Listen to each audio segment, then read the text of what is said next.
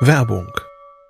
Was nervt extrem? Richtig, wenn Webseiten lange laden. Deswegen machst du deine Seiten schnell, indem du an den Web Vitals schraubst. Dabei schwer zu optimieren? Die Time to First Byte. Das hat Mitwald jetzt geändert. Im Managed Cloud Hosting des Agenturhosters bekommst du eine genaue Analyse deiner Time to First Byte. Du siehst erstmals, über welche Hebel du die KPI verbessern kannst. Teste jetzt 30 Tage kostenlos. Alle Infos unter www.mitwald.de/heise.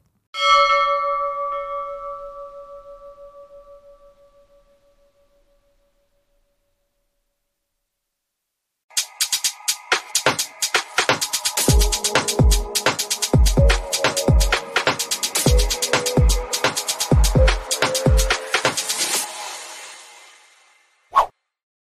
Hallo, heute ist der 7. April 2022 und in der Heise Show reden wir heute über IPv6 und versuchen mal so die wichtigsten Fragen zu beantworten. Jetzt kommt aber erstmal der Sponsor.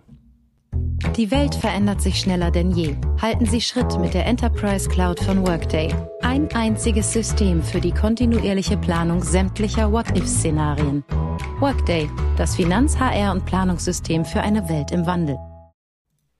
Hallo, willkommen zur Heise Show. Mein Name ist Martin Holland aus dem Newsroom von Heise Online slash Homeoffice wieder mal. Und ich habe heute mit mir hier als Gast Dujan Sivadinovic aus der CT-Redaktion. Hallo Dujan. Schönen guten Tag.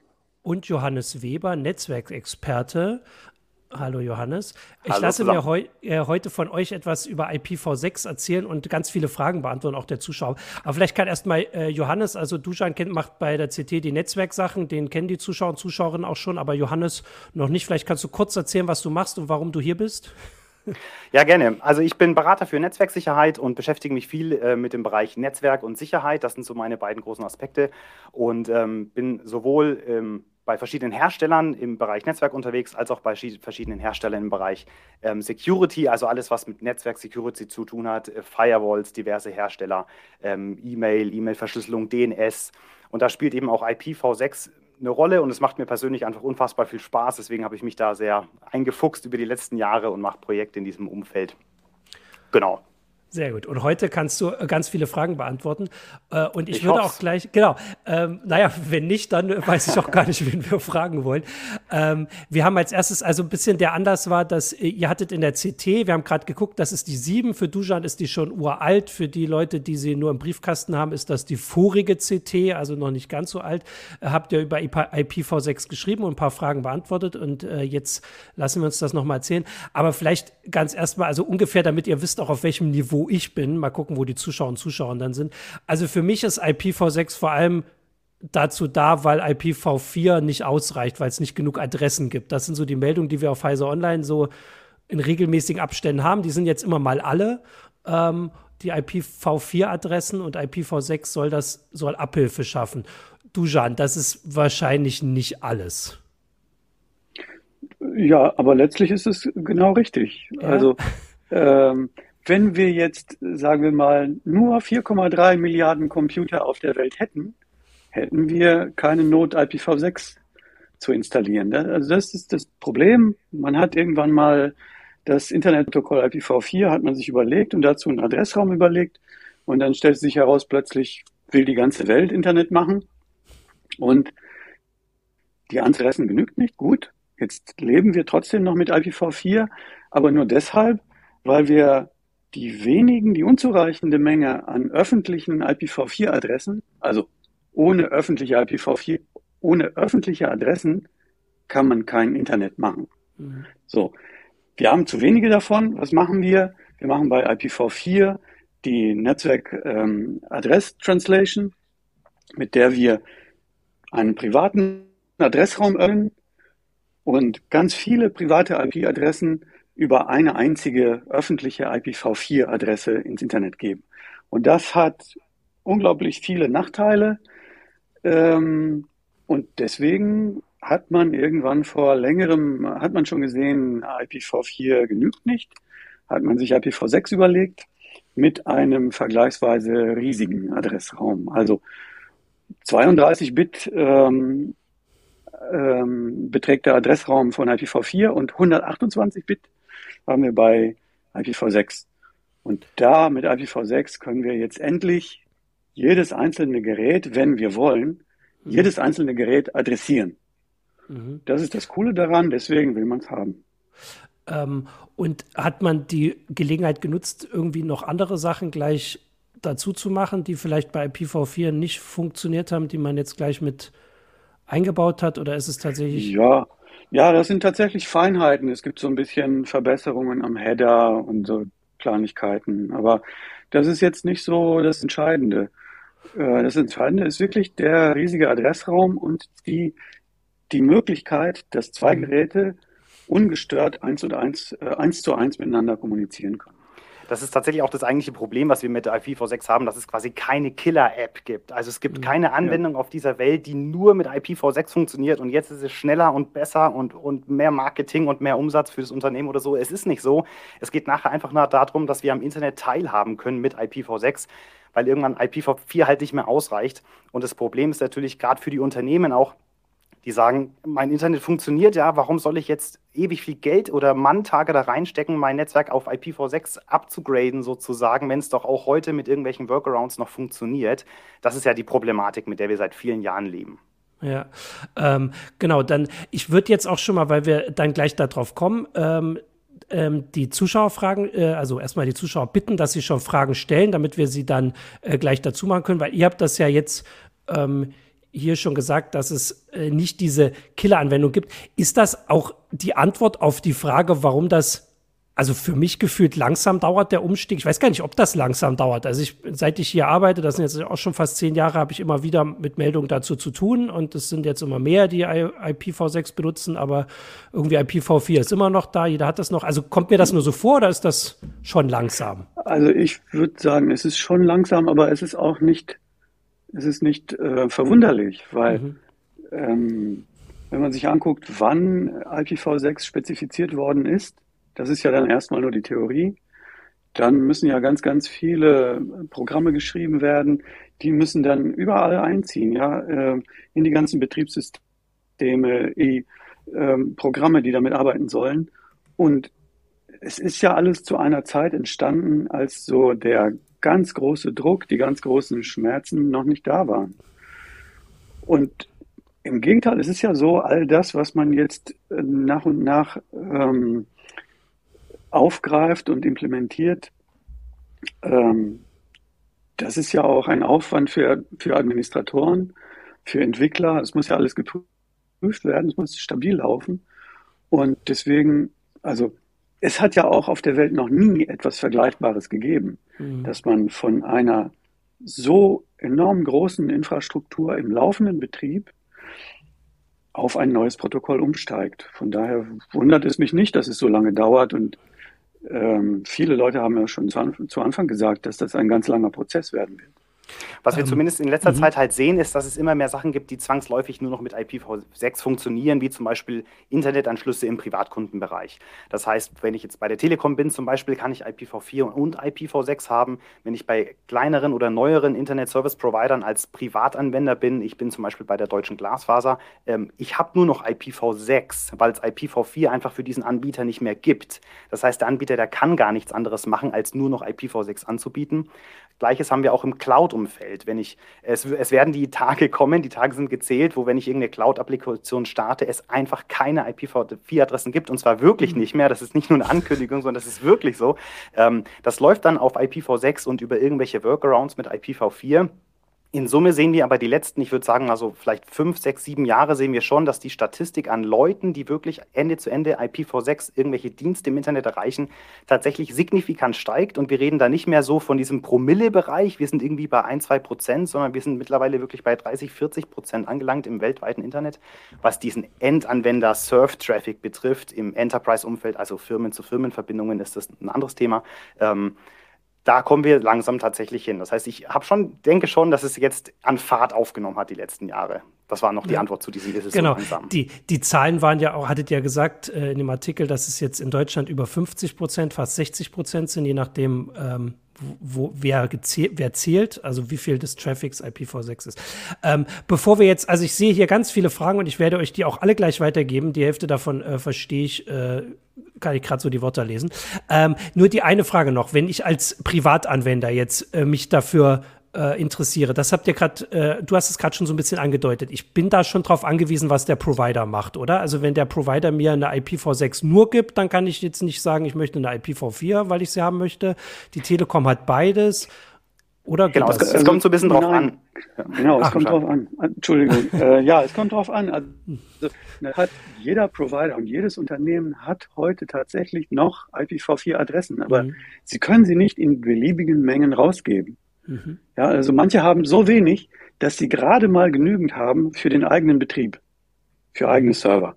Ja, also kein Server funktioniert ohne öffentliche IPv4-Adresse heutzutage. Das muss man so, leider so sagen. Es gibt vielleicht irgendwelche in Forschungsinstituten vielleicht, die haben dann nur IPv6. Ähm, aber irgendwo am Ende braucht jedes Unternehmen auch noch öffentliche IPv4-Adressen und sie haben dann halt, also gerade die jungen Provider, die, die viel später als die Telekom auf den Markt gekommen sind, die haben da einen so großen Mangel daran, dass sie ihren Privatkunden keine mhm. öffentlichen IPv4-Adressen mehr geben können. Ja, äh, Geschäftskunden sicherlich noch, je nachdem, welcher Provider es ist, aber das kostet dann zusätzlich. Mhm. Und, und äh, dann, äh, man sieht halt auch, wie teuer das ja. sein kann, wenn man jetzt einen virtuellen Server zum Beispiel, weiß nicht, nehmen wir an, bei, bei Hetzner oder sowas, äh, wenn man da ähm, Server gebucht hat vor ein paar Jahren, war das alles noch spottbillig. Mittlerweile ist es auch so, dass die IPv4-Adressen für diese Root-Server auch immer teurer werden. Das heißt, auch da werden die Kosten, die man, äh, die die, die, die Adresseigner äh, bezahlen müssen, die werden dann weitergegeben an die Kunden. Mhm. Und wenn ich jetzt nur eine IPv6-Adresse hätte, wie Johannes, Johannes, hast du damit spürbar irgendwo einen Nachteil? Also gibt es irgendwelche Sachen, die weiß gar nicht, nicht funktionieren? Also zunächst muss man nochmal etwas detaillierter sagen. Ja. Ich kann natürlich auch über IPv4 ins Internet surfen. Ich habe aber keine eigene öffentliche IPv4-Adresse mhm. mehr auf meiner Fritzbox konkret. Das heißt, ich habe ein paar Nachteile, wenn ich als High-End-Anwender zu Hause zum Beispiel per dünn DNS auf meine Fritzbox in mein eigenes Heimnetz über ein klassisches Port-Forwarding drauf zugreifen möchte. Das kann ich über IPv4, über IPv6 nicht mehr so oder nicht mehr so, wie es bekannt ist, machen. Und über IPv4 geht es nicht mehr, wenn ich ein, hinter einem sogenannten Dual-Stack Leitanschluss sitze. Ich selber, also ich sag mal, ähm, meine Frau merkt davon nichts, ob sie über IPv6 ja. oder bei IPv4 im Internet mhm. surft. Ja, sie kann E-Mailen, sie kann YouTube, die Kinder können Netflixen und die Playstation funktioniert auch über mehrere NAT-Router ähm, hinweg. Das ist kein Problem. Ähm, ich glaube, interessanter wird es wirklich, wenn ich als High-End-Anwender ein VPN zu meiner Fritzbox nach Hause aufbauen möchte, weil ich das gewohnt bin. Das ist dann nicht mehr so einfach möglich. Es gibt ja. auch da Workarounds und es gibt auch bei der Deutschen Glaswasser zum Beispiel irgendwie die Möglichkeit, auf einen Business-Anschluss zu wechseln, der signifikant teurer ist. Bei dem kann ich mir dann doch wieder auch eine eigene IPv4-Adresse holen. Aber das ist natürlich nicht das, was jeder jetzt finanziell auch unbedingt machen möchte. Okay, ich würde jetzt einfach euch diese Fragen weitergeben. Also das eine hast du hier, ähm, glaube ich, jetzt schon beantwortet. Das war die E-Mail-Frage von ähm, äh, einem Leser, weiß nicht, ob ich den Namen vorlesen darf. Mich würde interessieren, wie der Stand hinsichtlich IPv6 und dünn DNS zurzeit ist. Auch gerne Verbindung mit IPv4. Also offensichtlich gibt es immer noch ein bisschen die Probleme. Das war das, was du gerade gesagt hast. Das war ja, ja genau die Beschreibung. Genau. Also gibt diese Probleme, aber es gibt auch längst Lösungen dafür.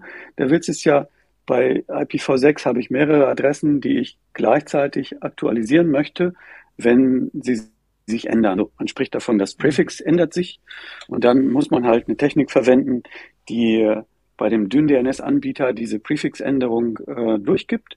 Und je nachdem, was ich dann für eine Lösung verwende, ähm, kann ich dann bestimmen, dass die ganze Masse an Clients, die ich IPv6-mäßig angebunden habe, dass die gleichzeitig auch aktualisiert werden. Ich habe dann anders als bei IPv4 habe ich nicht einen äh, Domainnamen mit einer öffentlichen IPv4-Adresse, wo ich halt ähm, aktualisieren muss, sondern ähm, ich habe ähm, einen Anschluss mit mehreren IPv6-Adressen, mehreren Hostnamen und ähm, da gibt es spezielle ähm, Clients und spezielle ähm, dünn-DNS-Anbieter für IPv6, ähm, die das dann ähm, aktuell, aktuell halten. Also wo ich, wo der Client dem Anbieter die Änderung mitteilt und der Anbieter spiegelt die Änderung ins DNS weiter und damit kann ich dann auf meinen IPv6-Host zugreifen, auch wenn sich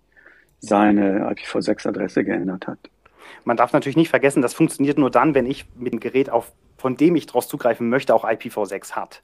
Ja, also genau. wenn ich jetzt hier zu Hause, ich habe einen Raspberry Pi und da habe ich einen SSH-Server drauf, klar, ich will den ja irgendwie remote administrieren. Der hat also eine IPv6-Adresse, die ist weltweit eindeutig, weltweit routbar.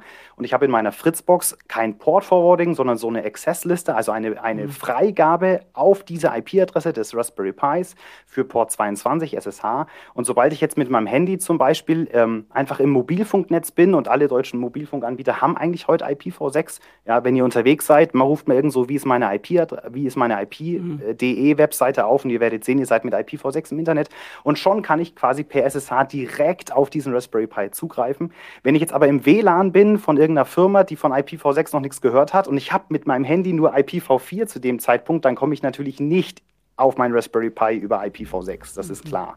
Also die, die Problematik habe ich natürlich. Und die habe ich vor allem auch so als High-End-Anwender, weil halt ja. ich in Firmennetzen, ich habe ja immer noch so ein bisschen die Firmenbrille auch auf, in Firmennetzen zeigt sich von der Prozentualverteilung ganz anders als in diesen Client-Netzen. Ähm, das ist zwar schön, dass Google irgendwie 40 Prozent Statistik liefert, dass IPv6-mäßig eingesetzt wird, das stimmt, aber wenn ich in Firmen bin, dann spielt IPv6 häufig überhaupt keine Rolle.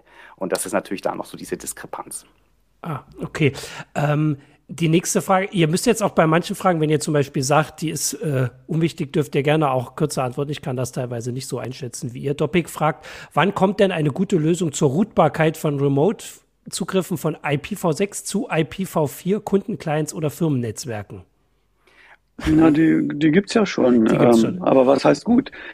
Also es ist halt immer kostenpflichtig, weil irgendjemand hm. muss halt diese IPv4-Adresse aus dem Hut zaubern, ähm, mhm. über die dann, äh, also man spricht von Gateways letztlich, ja. Ist, auf der einen Seite kriegen die IPv4 rein und geben auf der anderen Seite V6 raus. Ähm, und diese V4-Adresse, ähm, die muss halt irgendwie bezahlt werden. Das sind halt kostenpflichtige Dienste. Entweder nehme ich einen solchen kostenpflichtigen Dienst und erspare mir die Fummelarbeit darin, das selber aufzusetzen, oder ich bastel mir das äh, selber auf einem Root-Server den ich aber auch wieder bezahlen muss. Ähm, ja, das sind so die Standardlösungen, die man dafür verwendet aus Sicht von Enterprise-Netzwerken, also wenn ich jetzt wieder diese Firmenbrille mal aufsetze und ich sage als Firma, ich möchte mit IPv6 anfangen, ich möchte damit mal testen, dann ist ja unser Ziel eigentlich, oder anders, der Status quo ist, dass wir immer beide Protokolle im Betrieb haben. Also wir haben auch zu Hause, aber auch in jedem Firmennetz, was sich mit IPv6 beschäftigt, werde ich über Jahre hinweg IPv4 und IPv6 gleichzeitig betreiben müssen. Einfach weil es immer Server und Clients gibt, die nur das eine oder nur das andere können. Ich muss halt irgendwie beides abfrühstücken. Das ist ein Zustand, der ist extrem nervig für mich als Admin, weil ich muss auf allen Routern, auf allen Firewalls alles doppelt pflegen. Nicht nur die Routing-Tabellen, sondern auch die Access-Listen, irgendwelche Objekte, alles im DNS. Das ist echt aufwendig. Ähm, meine Empfehlung ist immer, wenn man sagt, ich will mal als Firma mit IPv6 anfangen und man guckt irgendwie, dass man einen Adressbereich bekommt, dass man den routet, dass man den an seine Firewall kriegt, dass man den in seine DMZ kriegt, dann kann man zum Beispiel Folgendes machen. Man kann zum Beispiel ein Gäste-WLAN mit einem IPv6-Only-Netzwerk betreiben. In einem Gäste-WLAN weiß ich, das sind eigentlich nur Endgeräte, da habe ich keine Server oder sowas. Mhm. Wenn ich die jetzt mit IPv6 only betreibe, dann hat das Gerät wirklich keine IPv4-Adresse mehr. Das heißt, alle Netze im Internet, die per IPv6 direkt erreichbar sind, nun, die erreicht es direkt, es hat ja IPv6. Jetzt zu der Frage, was nehme ich jetzt als Gateway? Wenn ich jetzt also auf meinem Client IPv6 only habe und ich habe im Internet was, was IPv4 only ist. Dann gibt es dort ein Gateway, das heißt NAT64 bzw. DNS64.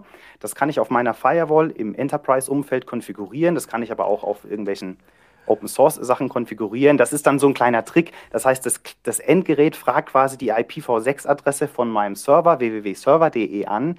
Der antwortet aber mit einer IPv4-Adresse, weil der nur IPv4 hat. Und mein Gerät in der Mitte macht dann quasi aus dieser IPv4-Adresse eine IPv6-Adresse mein Client will sich dann dorthin verbinden. Das war quasi der DNS-6-4-Bereich. Mhm. Und dann kommt der NAT-6-4-Bereich, wo quasi zustandslos, das ist relativ cool, tatsächlich meine Firewall oder was auch immer, mein Router, was ich da habe, IPv6 eingehend, aber IPv4 ausgehend zu dem IPv4-Server, Only-Server aufbaut Und das funktioniert ziemlich gut. Also es gibt durchaus Konferenzen, ähm, wo das Gäste-WLAN für alle Konferenzteilnehmer wirklich nur IPv6-only funktioniert. So rum funktioniert es relativ gut. Andersrum ist es ein bisschen schwieriger. Wenn ich einen IPv4-only-Client habe und ich will auf einen IPv6-only-Server, da wird es ein bisschen tricky, aber zumindest diese eine Variante geht ganz gut. Für mich klang das auch schon ein bisschen kompliziert, ähm, aber ich glaube dir, dass es äh, einfach ist äh, und offensichtlich geht es dem Publikum auch so ähnlich. Die sind auf jeden Fall alle da auch schon so drin. Ich habe hier, ich kann jetzt nur so ein bisschen äh, rumscrollen und die, die Fragen vorlesen. Was hatten wir? Rainer Röttgen fragt, warum wird überhaupt äh, DS DS Lite eingesetzt, wo doch genügend IPv6-Adressen da sind. Dann hätten wir auch keine Probleme mit VPN und privaten Servern. Ah, also ja, DS Lite. DS Lite, beze DS Lite bezeichnet zunächst mal, dass IPv6 vollkommen nativ funktioniert. Das ist super. Also man ist IPv6 quasi auf 100% potent ausgestattet.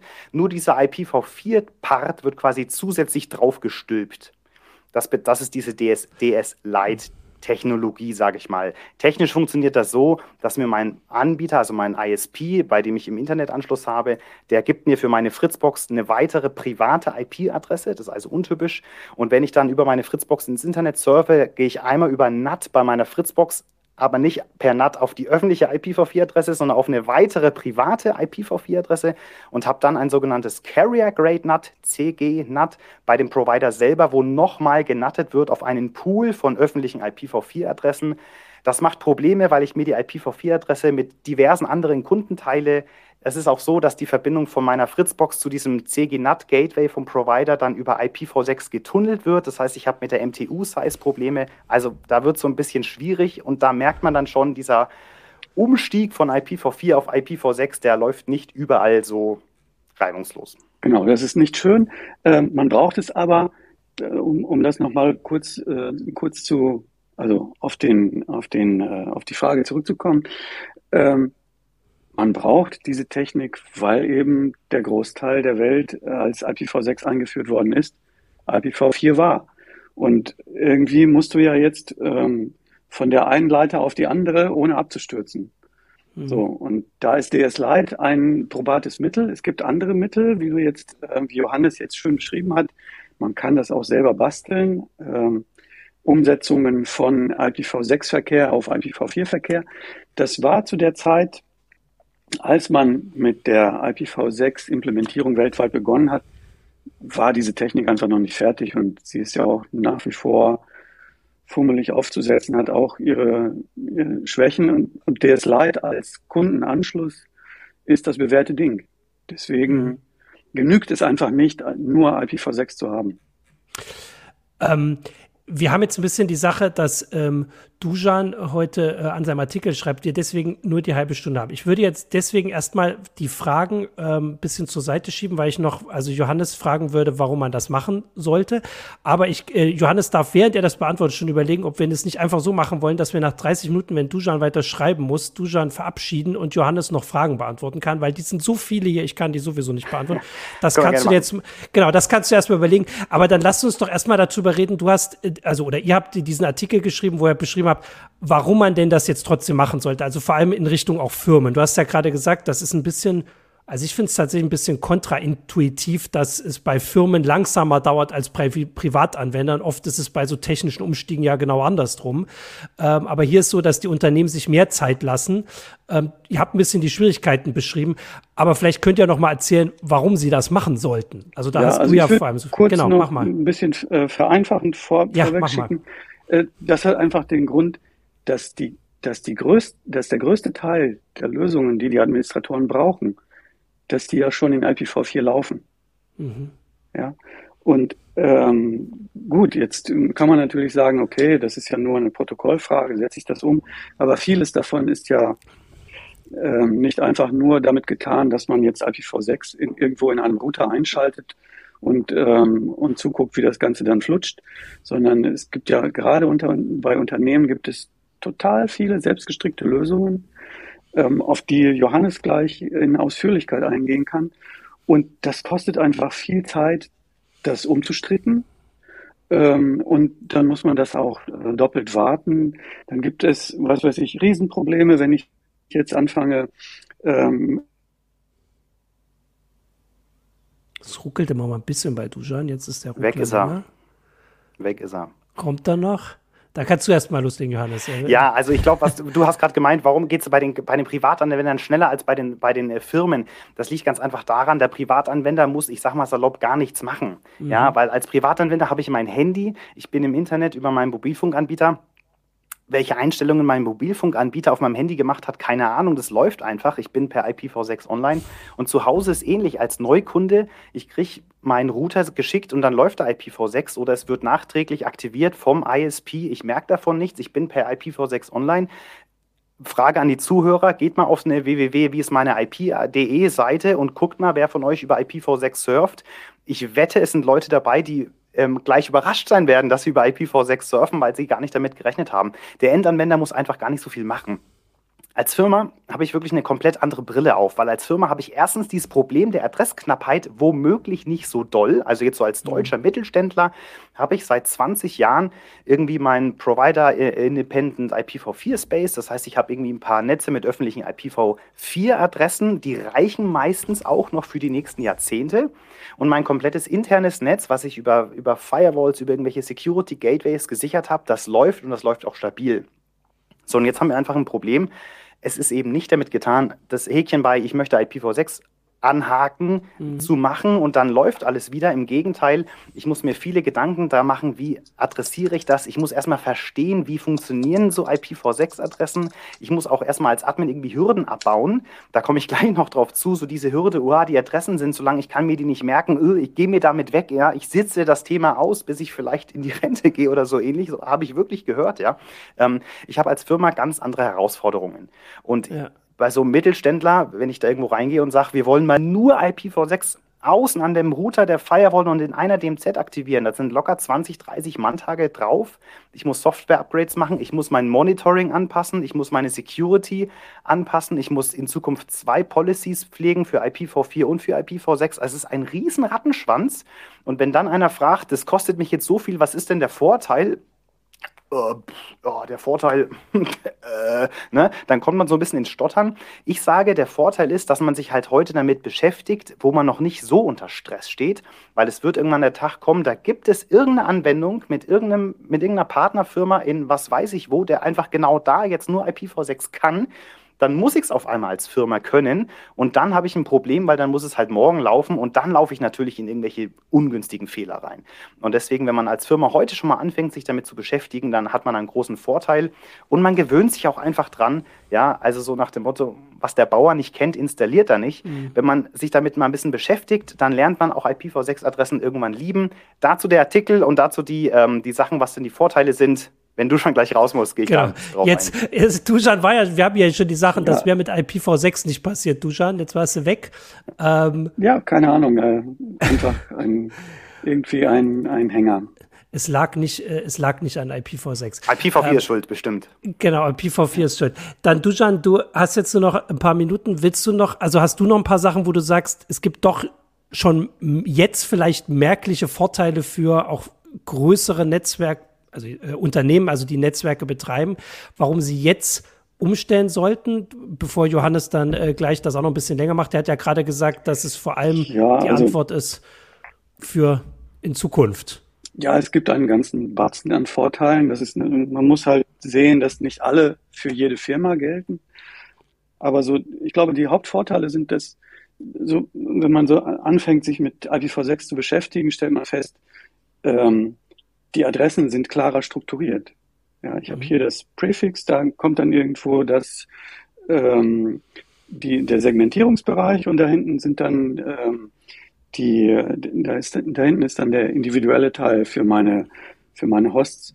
Und das kann man alles wunderbar nutzen, um ähm, mit, mit ganz wenig Aufwand zu überblicken, welche IP-Adresse gehört jetzt zu welchem meiner Subnetze. Also so eine Firma besteht ja nicht aus einem riesen Netz, wie man das jetzt äh, von zu Hause aus kennt, dass alles in einem Subnetzbereich drin steckt, sondern es sind total viele Subnetze.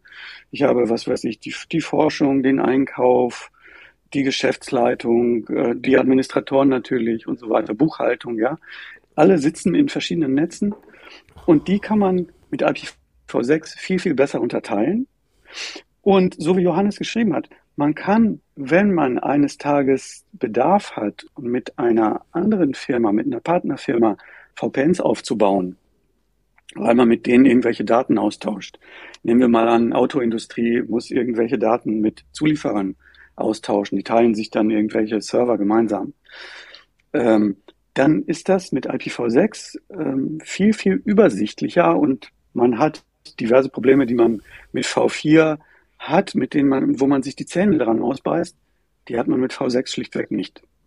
Und mhm. da kann man dann argumentieren, wenn du jetzt in IPv6 investierst, sparst du dir lang- und mittelfristig, sparst du dir Administrationsaufwand und kriegst dann andere Dinge gebacken, die du bei IPv4 nie machen könntest, weil du ständig mit irgendwelchen äh, Problemlösungen beschäftigt bist, die diese, dieses Protokoll aufzwingt. Ja. Ähm, ja. Dazu hat Capilino geschrieben, die Frage ist halt, was das Management sagt, wenn der Admin umstellen will und vor allem sagt, es ist für, also präventiv für die Zukunft. Aber wir äh, Johannes kann jetzt noch ein paar Argumente geben. Dujan, du musst schreiben, hast du gesagt? Du musst genau. Artikel schreiben. Dann kannst du dich gerne ausloggen. Jetzt, genau. Wende aber, mich jetzt diesem Gerät zu. Genau, mach mal. Vielen Dank, dass du äh, hier auf jeden Fall schon mal drinne warst und wir äh, gucken ja auch äh, und sehen das dann gleich, was die Zuschauer und Zuschauer fragen. Vielleicht kommen wir irgendwann einfach noch mal wieder und machen das noch mal speziell. Aber jetzt, Johannes bleibt ja noch da und beantwortet jetzt noch Fragen. Also danke, Dujan. Ähm, schönen Donnerstag dir noch. Du darfst schon mal winken. Ähm, und Macht es gut. Vielen Dank. Tschüss. Ciao. Und Ciao. Johannes, du kannst jetzt mal also konkreter werden. Also auch wenn es dadurch ein bisschen komplizierter wird, aber mhm. ähm, also wenn man jetzt sagen, wenn das Management sagt, äh, wir machen nichts präventiv, weil wir müssen jetzt gerade mit irgendwelchen Krisen auf der Welt irgendwie klarkommen äh, und sowas, ähm, gibt es Argumente, wie man jetzt, also die man jetzt schon vorbringen kann, die vielleicht wirklich jetzt direkt auch schon positive Folgen hätten, wenn man wechseln würde oder um, äh, Ihr habt es ja gesagt, genau, mach mal. Ja, also ich, ich, ich, glaube tatsächlich, das einzige Argument, was, was wirklich auch greift, ist so, dass man sagt, man will längerfristig halt solide mhm. auf, auf einem guten Fundament aufgebaut sein. Mhm. Und wenn man sich jetzt Statistiken anguckt oder wenn man sich andere Firmenberichte vielleicht auch durchliest, ähm, dann wird man Einzelfälle feststellen, wo es ein Vorteil ist, wenn man längerfristig auf IPv6 ist. Ich glaube, das würden schon viele auch so verstehen. Und wenn man halt sagt, ich will halt heute klein anfangen, damit ich in ein paar Jahren dann gut vorbereitet bin, wann auch immer das kommt, ähm, dann, ja, ich glaube, dann kann man das so ein bisschen argumentieren. Es gibt viele Firmen, in denen ich so bin, da ist es tatsächlich so, dass einfach alle notorisch irgendwie überarbeitet sind und man irgendwie mhm. versucht, mit drei Mann das aufrechtzuerhalten, wofür man eigentlich zehn Männer bräuchte und Frauen. Ähm, und da ist es einfach schwierig, mit so einem Thema zu kommen, was man eben nicht am Freitagnachmittag um 16 Uhr sich mal kurz anguckt, weil dazu reicht es auch nicht. Also wenn ich jetzt als vollkommen grünes Blatt irgendwie auch mit der grünen Wiese anfange und mit IPv6, da bin ich vollkommen überladen, weil ich überhaupt nicht weiß, was mache ich mit diesen ganzen Adressen. Ich will mal auf eine Frage kurz eingehen, ja, die kam jetzt schon zwei, dreimal, und zwar genau, zum Thema Datenschutz. Datenschutz ja. und mhm. Thema NAT. Also es ging jetzt einmal so dieses, wie ist es denn, wenn ich jetzt eine IPv6-Adresse habe, die irgendwie weltweit routbar ist, bin ich da jetzt im, im Internet identifizierbar? Ja, das ist eine mhm. gute Frage, die immer wieder kommt. Das heißt, tatsächlich ist es ja so, wenn ich jetzt IPv6 zu Hause habe und ich habe mein eines Gerät und ich hab, betreibe dieses Gerät jetzt jahrelang, dann könnte es ja sein, dass mein Gerät jahrelang die gleiche IPv6-Adresse hat und alle Server in dieser Welt mich quasi danach so tracken können, sage ich mal. Die Antwort ist relativ einfach und zwar die IPv6-Adresse spielt genau wie die IPv4-Adresse beim Tracking im Internet eigentlich nur eine vollkommen untergeordnete Rolle. Das heißt, wenn ich heute im Internet getrackt werde, dann passiert das eigentlich ausschließlich über einen Browser und ich habe irgend so Browser-Fingerprint. Das heißt, ich bin auf einer Seite, da laufen irgendwelche Skripte, die können dann alles auslesen, Auflösung, Grafikkarte, was weiß ich, Farben, Spracheinstellungen, Zeitzone, Plugins im Browser und es gibt so Seiten, da kann man sich quasi seinen Browser-Fingerprint anzeigen lassen und dann stellt man fest, der ist quasi eindeutig, vollkommen mhm. egal, von welcher IP-Adresse man kommt. Das heißt, die Sorge kann man schon mal relativ grundlegend nehmen. Wenn man Angst hat, dass man im, Internet getrackt wird, dann muss man irgendwie auf andere Tools ausweichen. Das ist relativ wurscht, ob ich per IPv4 oder IPv6 komme. Nichtsdestotrotz gibt es für die Privatanwender im Firmenumfeld ist es mit etwas Vorsicht zu genießen, durchaus die Möglichkeit, das sind die sogenannten IPv6 Privacy Extensions. Das bedeutet, selbst wenn mein Präfix, wir haben jetzt über Präfix und, mhm. und Subnetz und so noch nicht so viel geredet, aber selbst wenn mein Präfix, den ich zu Hause habe, selbst wenn der konstant ist über viele Wochen und Monate, dann erzeugt sich mein Betriebssystem alle acht Stunden oder alle 24 Stunden, egal welches Betriebssystem ich habe, erzeugt sich eine neue IPv6-Adresse innerhalb meines statischen Präfixes, okay, aber zumindest da ist quasi keine direkte Nachvollziehbarkeit auf ein Endgerät mehr möglich. Auf den Präfix, also auf den Heimkundenanschluss sehr wohl, aber das war bei IPv4 auch so. Also wenn ich bei IPv4 dieses Thema Zwangstrennung bei der Telekom ja. zum Beispiel gibt es ja schon seit Jahren nicht mehr. Ja, ein Telekom-Anschluss, der bleibt bis zu sechs Monate mit der gleichen IPv4-Adresse online. Dort habe ich genau das gleiche Problem. Da ist es egal, mit welchem Endgerät. Wenn ich jeden Tag auf die gleiche Homepage surfe, dann weiß die Homepage, dass von dieser IP-Adresse es eines dieser Endgeräte sein wird. Also das Thema kann man ganz gut quasi gedanklich abhaken. Datenschutztechnisch ist das ähm, nicht so relevant. Also das ist einfach, ähm, wer sich jetzt bei IPv4 dafür, darüber keine Gedanken gemacht hat äh, und wie gesagt vor allem auf andere Sachen guckt hat, braucht jetzt nicht IPv6 vorbringen äh, als neues Argument, nur weil es halt die Adresse pro Gerät eindeutiger ist.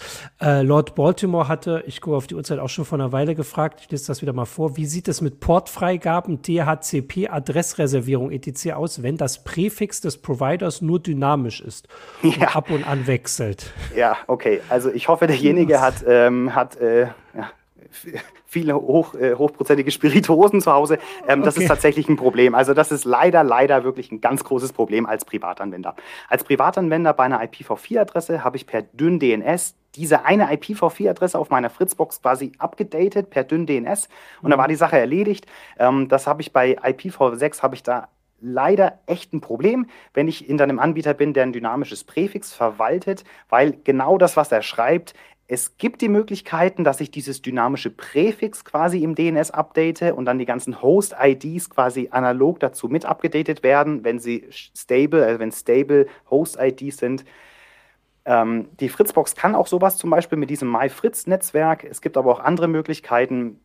Das ist leider tatsächlich ein Problem, ja. Und noch schlimmer wird es, wenn ich zum Beispiel hinter meiner Fritzbox einen weiteren Router oder eine weitere Firewall betreibe konnte ich früher per Port Forwarding mich ja einfach durchhangeln bis zum Schluss. Wenn ich heute hinter einem dynamischen Präfix sitze, dann würde das bedeuten, dass ich zum Beispiel so ein Slash 56er Präfix von meinem ISP bekomme. Ein Slash 62er wird dann durchgereicht zu meinem nächsten Router, der dann die Slash 64er nach hinten raus verteilt. Aber dass ich dann quasi mein, meine Portfreigabe hier vorne auf diesen Präfix da hinten setze, das wird dann schon echt tricky. Das ist leider, leider jetzt an der Punkt, wo ich sagen muss, als Privatanwender hinter einem Privatkundenanschluss sollte ich nicht denken, dass ich Enterprise-Level ähm, Security mhm. oder Netzwerke bauen kann. Da muss man hier leider die Grenze ziehen. Ähm, diejenigen, die wirklich per DHCP-Freigaben und sonst Port-Forwardings diverse Systeme in ihrem Heimnetz erreichen wollen, die gehen gedanklich ja quasi wie an so ein professionelles Firmennetz mhm. da an, sitzen aber hinter einer Fritzbox. Nichts gegen die Fritzbox, es ist ein guter, aber Heimrouter. Mhm. Nichts gegen private äh, DSL- und Glasfaseranschlüsse, aber es sind private Anschlüsse. Da darf ich nicht mit dem Mindset eines Enterprises-Netzwerks rangehen. Das geht einfach nicht. Da muss ich War mir dann das, Lösungen finden. Ja, ja. Wäre das mit IPv4 noch gegangen oder ist das ja. jetzt eine Sache? Ach so, also das heißt, ja. Leute haben sich vielleicht was angewöhnt, was mit IPv4 technisch ging, obwohl es auch wieder ein Heimanschluss war. Okay, aber Exakt. das wäre tatsächlich, genau. Okay, ich, äh, ich verstehe immer nur die Hälfte, aber das ist äh, völlig okay. Äh, wir machen das ja für die Zuschauer und Zuschauer auch. Also ich lerne ja trotzdem total viel. Ich gucke auch jetzt trotzdem noch weiter, weil hier war, ach nee, hier war noch eine Sache, das klang für mich so ein bisschen, weiß nicht, ob das stimmt. Carsten Werner schreibt, mit IPv4 wird es auch sowieso spannend, wenn, wenn andere Firmen zusammengeschlossen werden und die jeweiligen internen IPv4-Adressbereiche dieselben sind. Kann das sein? Vollkommen korrekt, genau. Ich würde jetzt mal so ein bisschen auf diesen Enterprise-Level schwenken. Ja, also ja, wir verlassen jetzt mal, wir verlassen jetzt mal genau. dieses Privatkundensegment ja. ein bisschen. Hm. Einsatz noch zu den Privatkunden vielleicht. Es gibt durchaus so IPv6-Tunnelmechanismen, sorry, sowas wie ähm, ähm, Tunnel Broker, Hurricane Electric, sind so die Schlagworte, wo man sich ein statisches IPv6-Präfix holen kann, wenn man es über eine statische IPv4-Adresse irgendwie reingeroutet kriegt. Da wird es so ein bisschen schwierig, aber es gibt da quasi Lösungen, auch sonst mit irgendwelchen virtuellen Servern im Internet vielleicht arbeiten und sich irgendwie ein VPN bauen und darüber IPv6 routen. Also wer sich ernsthaft damit beschäftigen möchte, da hoffe ich, dass er irgendwie Netzwerkadmin in der Firma ist und da irgend so eine kleine Spielwiese hat. Das wäre optimal. Im Privatkundenbereich ist es dann tatsächlich schwierig. Und mhm. über ULAs, also über Unique Local Adressen, also dieses Pendant zu den privaten IPv4-Adressen, möchte ich äh, hier erstmal nicht reden. Genau, deswegen verlassen wir diesen Privatkundenbereich ja. und gehen mal so ein bisschen in den Enterprise-Bereich. Also sprich da, wo wirklich ähm, Netzwerk-Admins in Firmen sitzen und so sagen, so, ja, bleib mir mit den IPv6-Adressen fern, ich kann mir die Adressen nicht merken. Ähm, da wollte ich mal so ein paar Vorteile aufzeigen, mhm. die wir dann haben, wenn wir IPv6 haben. Allen voran ist es erstmal der, ich habe nur noch ein Präfix. Also bei IPv4 ist es heute so, ich als Firma habe mindestens ein oder sogar mehrere Präfixe von öffentlichen IPv4-Bereichen mhm. und ich habe ein und ziemlich sicher mehrere private IPv4-Bereiche, die ich nutze. Ja, also das 192.168 kennen wir alle oder 172.16 mhm. slash 12 und so weiter oder das 10er-Netz natürlich slash 8. Ähm, das verwenden nahezu alle Firmen.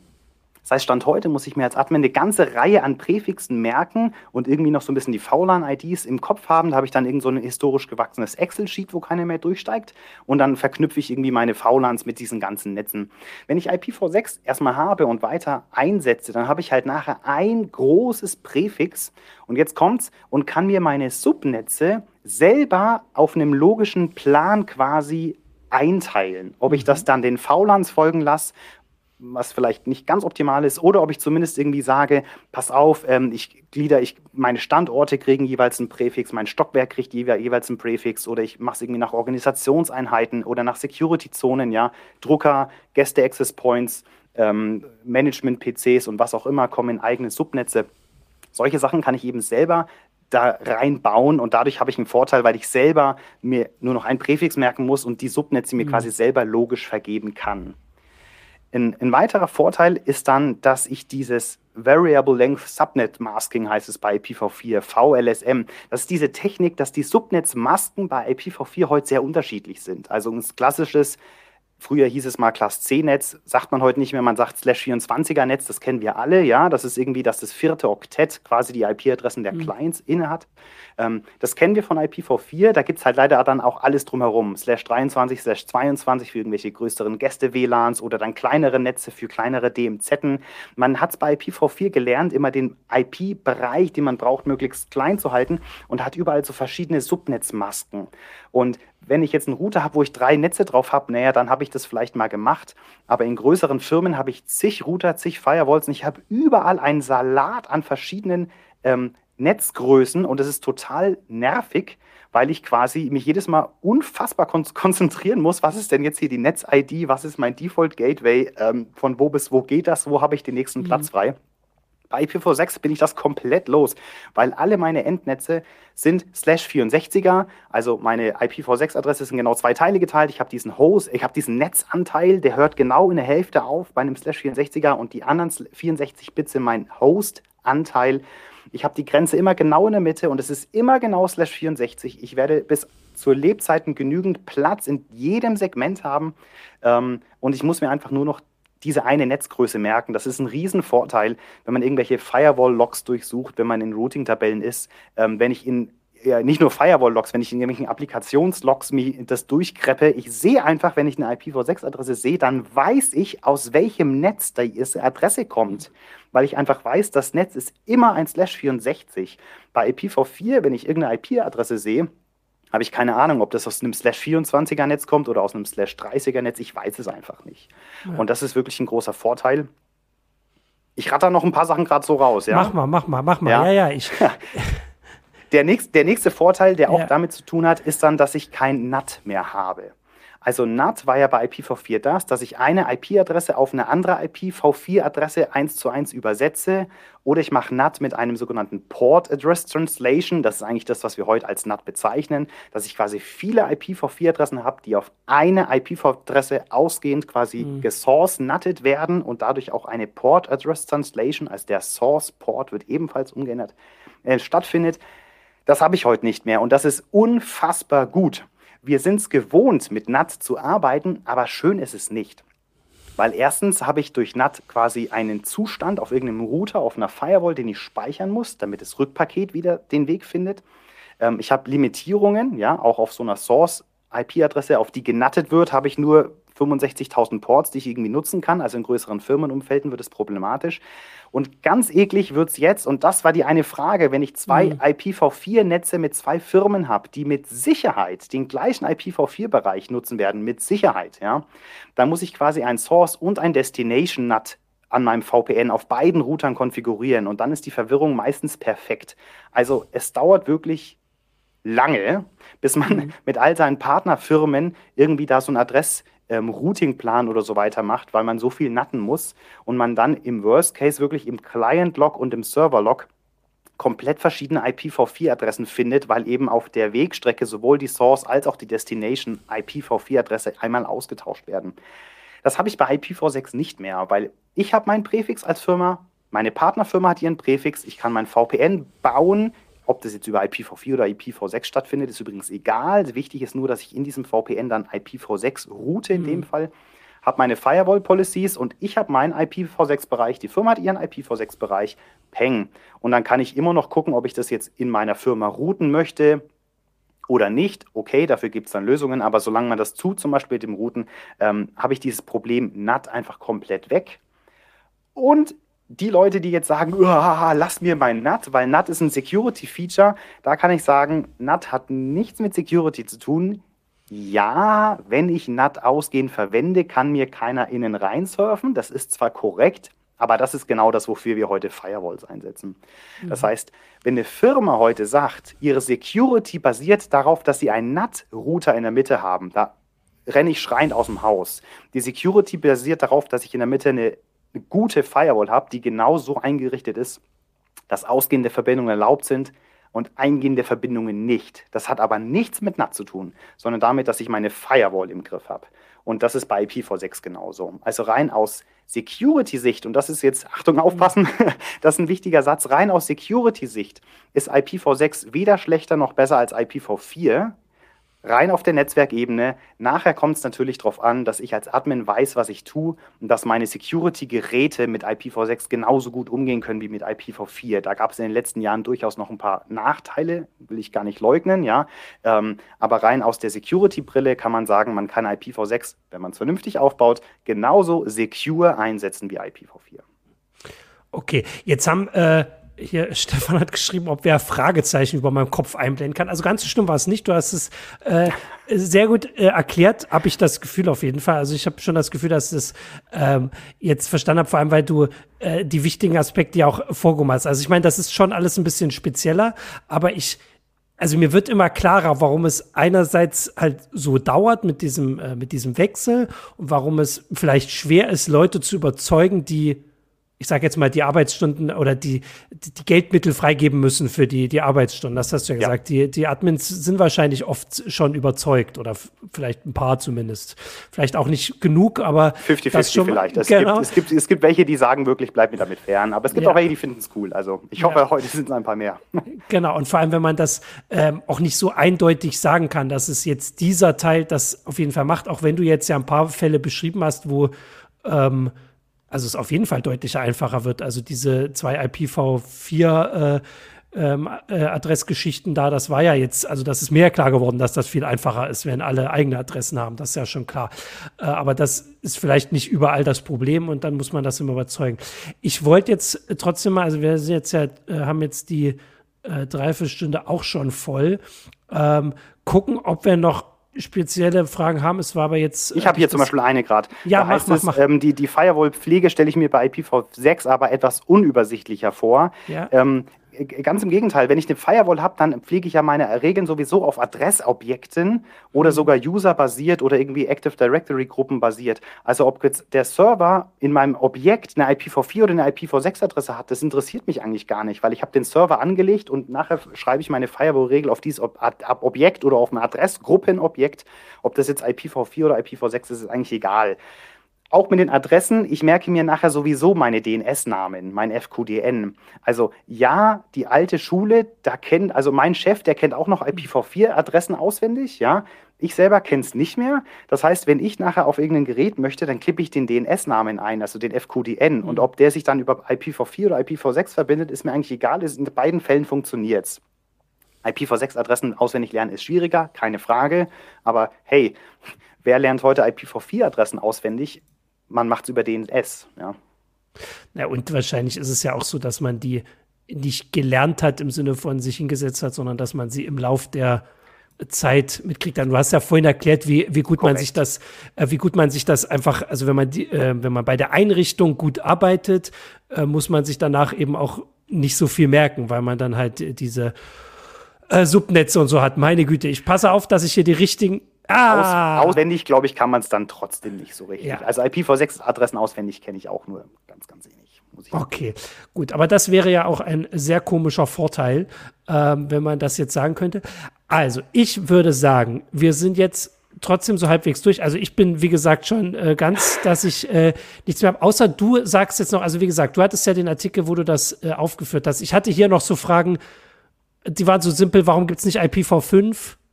Gibt es da einen Grund? Was war mit IPv5? Ja, kann man nachgoogeln. Ich glaube, das war mir irgend so ein Testprotokoll und dann. Ah, okay. Siehst du, das wäre so das Niveau, was ich jetzt noch übrig habe. ähm, hattest, du, hattest du noch Sachen, wo du sagst, das möchtest du jetzt noch erzählen? ich dem, will einfach äh, so ein, ich will jetzt kein Plädoyer für IPv6 halten, nee, nee, aber ich, das ich empfehle, hast du schon gemacht. das ist okay. Ähm, ich empfehle einfach tatsächlich als Firmenumgebung zu sagen, wir fangen mal mit einem Gästenetzwerk an. Ja, weil da mache ich nichts mhm. kaputt und ich gewöhne mich so ein bisschen dran. Und ähm, eine, eine kleine Story möchte ich noch kurz erzählen. Ähm, ich habe auf meinen Firewall seit Jahren IPv6 und ich war bei einem Kunden und da ging irgendwas am Netzwerk nicht. Und ich habe mir das Firewall-Log angeguckt, habe mir das Log angeguckt und habe ich irgendwann gesagt, Mensch, hier stimmt was nicht, hier kommen nur IPv4-Adressen im Log vor. Und dann schlägt mir der Kollege so auf die Schulter und sagt, Johannes, wir haben hier kein IPv6. Uff. Und ich musste über mich selber schmunzeln, ja, weil ich habe quasi den Zustand, dass ich keine IPv6-Adressen sehe, mhm. schon als Fehler interpretiert. Und jetzt nicht, mhm. weil ich ein IPv6-Fan bin, sondern einfach, weil ich es gewohnt war. Und äh, ich glaube, das ist so das, wo, wo ich gerne möchte, dass wir so ein bisschen hinkommen, dass es normal wird, dass wir beide Protokolle haben und dass ich meine Fühler ausstrecke, wo funktioniert was und wo funktioniert was nicht. Und das hilft mir einfach längerfristig, wenn es dann irgendwann wirklich laufen muss. Also Tipp, in einem Gästenetzwerk genau. anfangen, da die können sich nicht so viel beschweren. Ja. Und ich kann noch sagen, dass äh, in den Artikeln, die ihr habt, also du hast äh, da ja noch mehr geschrieben. Also wie gesagt, das war in der 722, die gibt es, mhm. Heise Select, Heise Plus gibt es den bestimmt auch. Ähm, da hast du Sachen beschrieben. Für die, die sich jetzt mehr für ihr Zuhause interessieren, hat Dujan, der jetzt schon wieder schreibt, äh, auch in einem Artikel äh, auch ein paar Sachen aufgeführt, wo man jetzt selbst nachgucken kann. Ich hatte vorher, manchmal überlege ich vor der Sendung, ob irgendwie was zeigen kann. Ich wollte natürlich jetzt nicht live hier, während ich über Internet diese Sendung streame, in meiner Fritzbox rumgucken und irgendwelche Haken setzen. Deswegen habe ich den Gedanken gleich wieder äh, verworfen, aber da äh, stehen Sachen drin, was man also zu Hause auch gucken kann. Du hast diese Sachen beschrieben, die für alle, die jetzt vielleicht nicht gerade aus der Firma hier zugucken, äh, man auf dem Handy und auf dem ähm, Rechner einfach direkt mal gucken kann. Äh, ja. mit, äh, mit diesem, wie ist meine IP und solche Angebote. Es gibt sogar, hat Dujan geschrieben, äh, Firefox-Plugins, wo man sich für jede Seite anzeigen kann, wo man da drauf kommt. Das ist bestimmt ganz interessant.